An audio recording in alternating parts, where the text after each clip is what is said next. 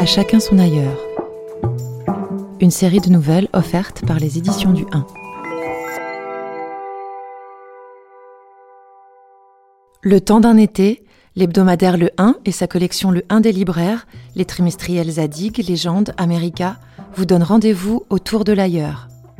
Onze écrivains explorent par la nouvelle ce mot à géographie variable. Des récits audio qui vous font voir du pays et des sentiments, avec les voix de Clotilde M et d'Emmanuel Noblet. La nouvelle de Véronique Ovaldé, Un palmier sur le bras.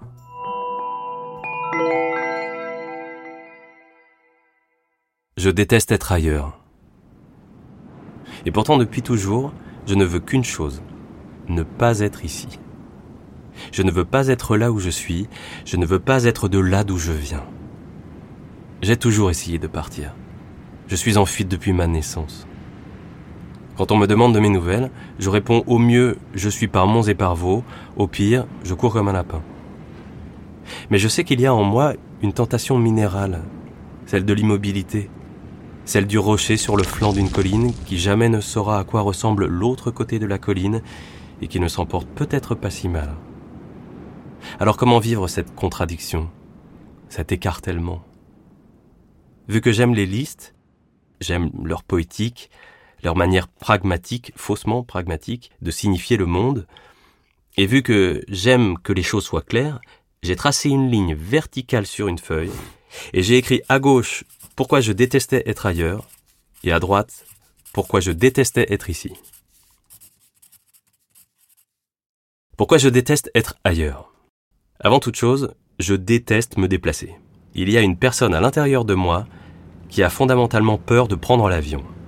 Ce n'est pas la terreur d'être à 40 000 pieds de la surface de l'océan, de ses requins, de ses abysses et de ses calamars géants, ce n'est pas la terreur d'être à l'intérieur d'une carlingue de plastique et de métal et de moquette qui ne se maintient pas plus logiquement dans l'espace qu'un caillou lancé en l'air n'est censé y rester suspendu. Ce n'est pas la sensation des températures sibériennes autour de l'appareil, la glace sur les hublots rayés et l'absence d'oxygène qui rendent dingue cette personne que j'abrite. Ce qui l'emplit d'effroi, c'est l'impression que seule la force de sa volonté empêche l'avion de s'écraser. Parce qu'être en l'air est totalement contre nature. Ça tient à elle si tout le monde arrive à bon port. Et puis il y a cette autre personne en moi qui a peur d'aller tellement vite un jour que la ville dans laquelle elle atterrira, dans laquelle j'atterrirai, n'aura pas eu le temps d'être édifiée. Nous débarquerons, cette autre personne que j'abrite et moi-même, dans un désert poudreux, avec pas grand-chose à l'horizon, un décor de film pas encore monté, des vestiges peut-être, du vent, du sable, des tumbleweeds, des cratères de météorites et des fantômes intermédiaires. Comment voyager sereinement avec ce genre d'idées en tête? Malgré cela, je prends l'avion souvent. D'ailleurs, parfois, pour m'endormir, quand je suis ici et pas là-bas, je compte le nombre de fois où j'ai pris l'avion dans l'année. C'est un exercice qui n'a aucun intérêt, mais c'est aussi efficace que de compter les moutons. Un jour, je me suis envolé pour le Chili et l'avion est tombé comme une feuille. Il s'est mis à perdre de l'altitude. Tout le monde dormait dans la cabine. Parce que c'était ce moment particulier où le personnel de bord décide que c'est la nuit. Sur quel fuseau horaire sommes-nous? J'adore cette idée d'une nuit décrétée. Il suffit de convenir que c'est la nuit et hop, on éteint les lumières et on dort. Tout le monde dormait, sauf moi qui ai senti tout à coup que l'avion n'était vraiment posé sur rien qu'il était simplement perché sur des courants d'air et que ces courants d'air n'étaient pas tant ses alliés que ses ennemis ou ses concurrents et l'avion tournait sur lui-même. Il était devenu une feuille de marronnier dans une cour d'école en septembre et il tombait à plat et selon un axe vertical imaginaire comme si tout s'était arrêté. Comme s'il était aspiré par la bouche d'un monstre juste sous lui. La chute a duré quelques secondes mais j'ai eu le temps de promettre mentalement des milliers de choses à des instances supérieures invisibles, et l'avion a récupéré son équilibre, grâce à la force de ma volonté. Et je me suis dit que jamais plus je ne reprendrai l'avion. J'ai tenu huit jours. Il faut dire aussi qu'être ailleurs me plonge dans un chagrin sans borne. Tous ceux que j'aime, comme par hasard, sont restés là-bas, Et moi je suis loin, mon ici. Et cette impossibilité d'être à la fois loin d'eux et avec eux me rend presque neurasthénique. J'envoie des messages de détresse à mes proches depuis le bout du monde, comme si l'on m'avait obligé à partir. Et en même temps, je vais tellement mieux quand je suis loin d'ici. J'ai souvent rêvé d'aller chaque soir dîner chez quelqu'un de différent, quelqu'un qui m'accueillerait, me laisserait la chambre d'amis et glisserait de la brioche dans mon sac le lendemain matin. Les gens feraient ça parce qu'ils aimeraient mon travail. Ce serait une forme de mécénat modeste, une sorte de réseau social à l'épreuve du petit déjeuner. Un truc tenté par Bram van Velde, me semble-t-il. Alors plutôt que de me demander pourquoi je déteste être ici, j'ai écrit dans la colonne de droite toutes les raisons qui faisaient que j'aimais tellement être loin. Toutes les raisons qui faisaient que j'étais démangé par cette envie d'être ailleurs. Ailleurs pour moi est synonyme d'un exotisme luxueux. J'ai une passion pour les palmiers. J'en ai vu un pour la première fois à 23 ans. Alors du coup, palmier égale loin de là d'où je viens, égale luxe, égale espoir d'échapper à la détermination familiale. Je pourrais me faire tatouer un palmier sur le bras.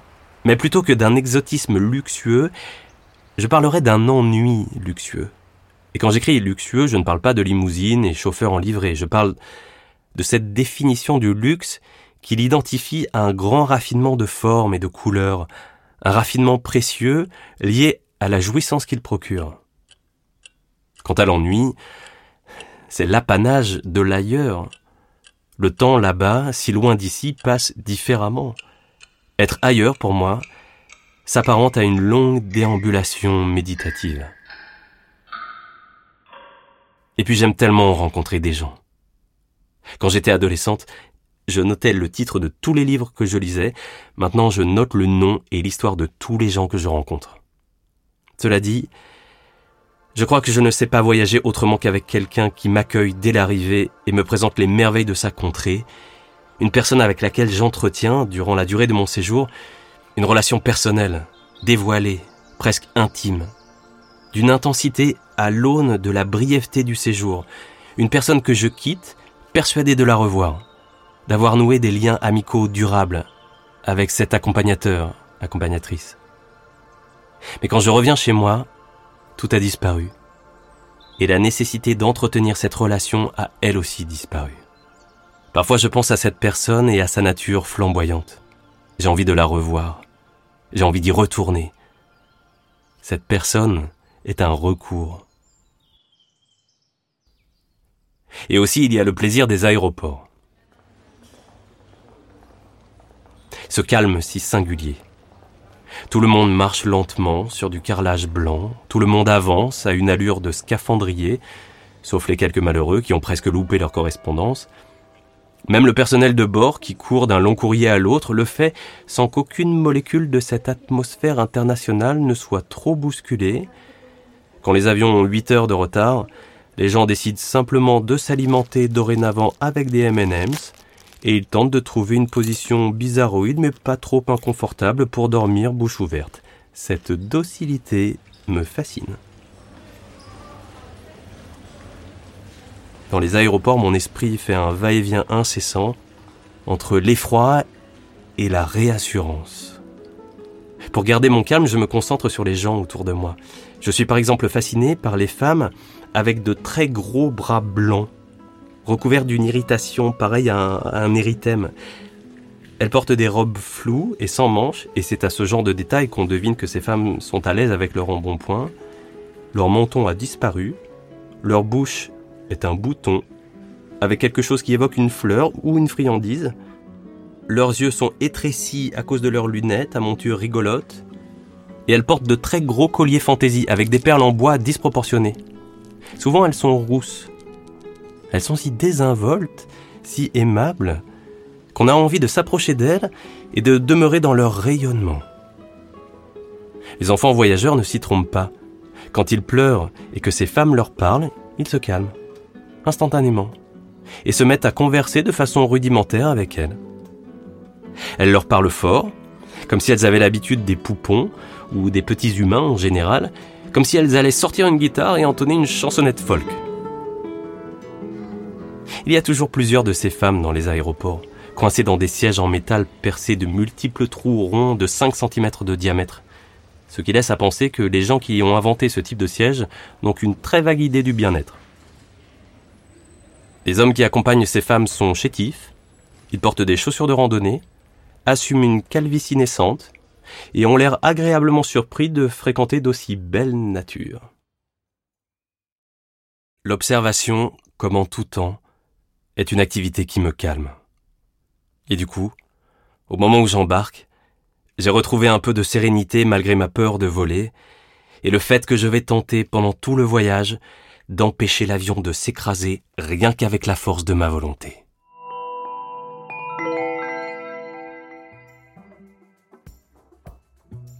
Cette nouvelle vous est offerte par les éditions du 1. Pour explorer d'autres ailleurs, retrouvez en kiosque et en librairie l'hebdomadaire Le 1 et sa collection Le 1 des libraires, les trimestriels Zadig, Légende et America. Des titres indépendants, tous disponibles à l'abonnement. Le 1 des libraires, c'est 5 rendez-vous annuels pour explorer notre époque par la littérature, avec dans chaque numéro une seconde feuille consacrée à une œuvre de référence, qui se déplie en une grande affiche à collectionner. À retrouver en kiosque et en librairie ou par abonnement sur le 1hebdo.fr.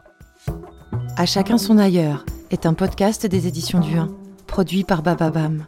La nouvelle est lue et interprétée par Emmanuel Noblet.